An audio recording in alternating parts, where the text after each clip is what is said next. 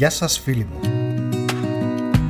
Είμαι ο Γιώργος Οδελικώστας και στο σημερινό Daily Reminder θα ασχοληθούμε με μία επιλογή.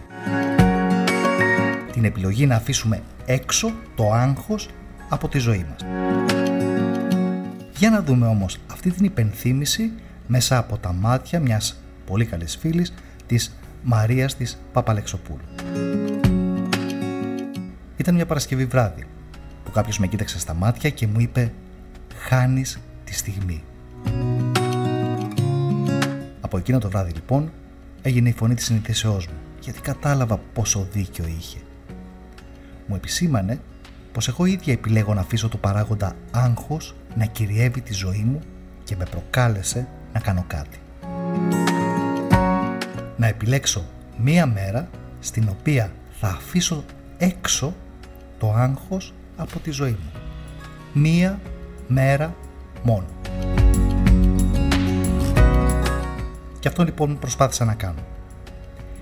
Εκεί συνειδητοποίησα πως εγώ η ίδια είχα επιτρέψει το άγχος που με καταβάλει να σκεπάζει την καθημερινότητά μου σαν ένα αόρατο πέπλο.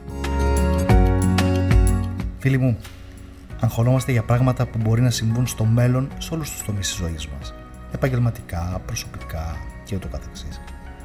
Αγχωνόμαστε για πράγματα που θέλουμε πολύ και που μπορεί να μην έρθουν ποτέ.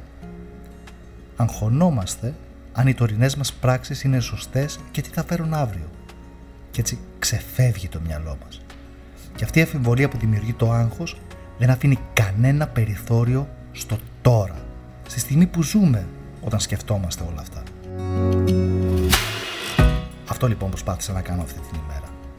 Να διώξω την αμφιβολία και το άγχος από το μυαλό μου και να ζήσω τη χαρά της στιγμής. Μπορεί να μην τα κατάφερα καθόλου τη διάρκεια της ημέρας, αλλά τις στιγμές που όντως απέβαλα το άγχος από μέσα μου, ένιωσα μια λύτρωση ψυχής, μια ελευθερία πνεύματος και ένα τεράστιο βάρος να με εγκαταλείπει και να δίνει τη θέση του στη γαλήνη. Από εκείνη την ημέρα λοιπόν, συχνά βάζω στον εαυτό μου μια υπενθύμηση.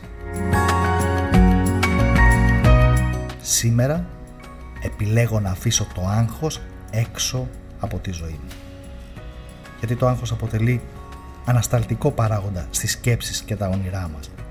Και εμείς τα χρειαζόμαστε αυτά ως δύναμη ενεργοποίησης για να δημιουργήσουμε. Γιατί το άγχος μας στερεί τη χαρά της στιγμής και η ομορφιά της ζωής κρύβεται στις καθημερινές στιγμές. Το οφείλουμε στον εαυτό μας να τις ζήσουμε και να μην τις παρατηρούμε απλά. Χαλαρά λοιπόν, χωρίς άγχος. Στο Γιώργο που με βοήθησε να αντιμετωπίσω το δικό μου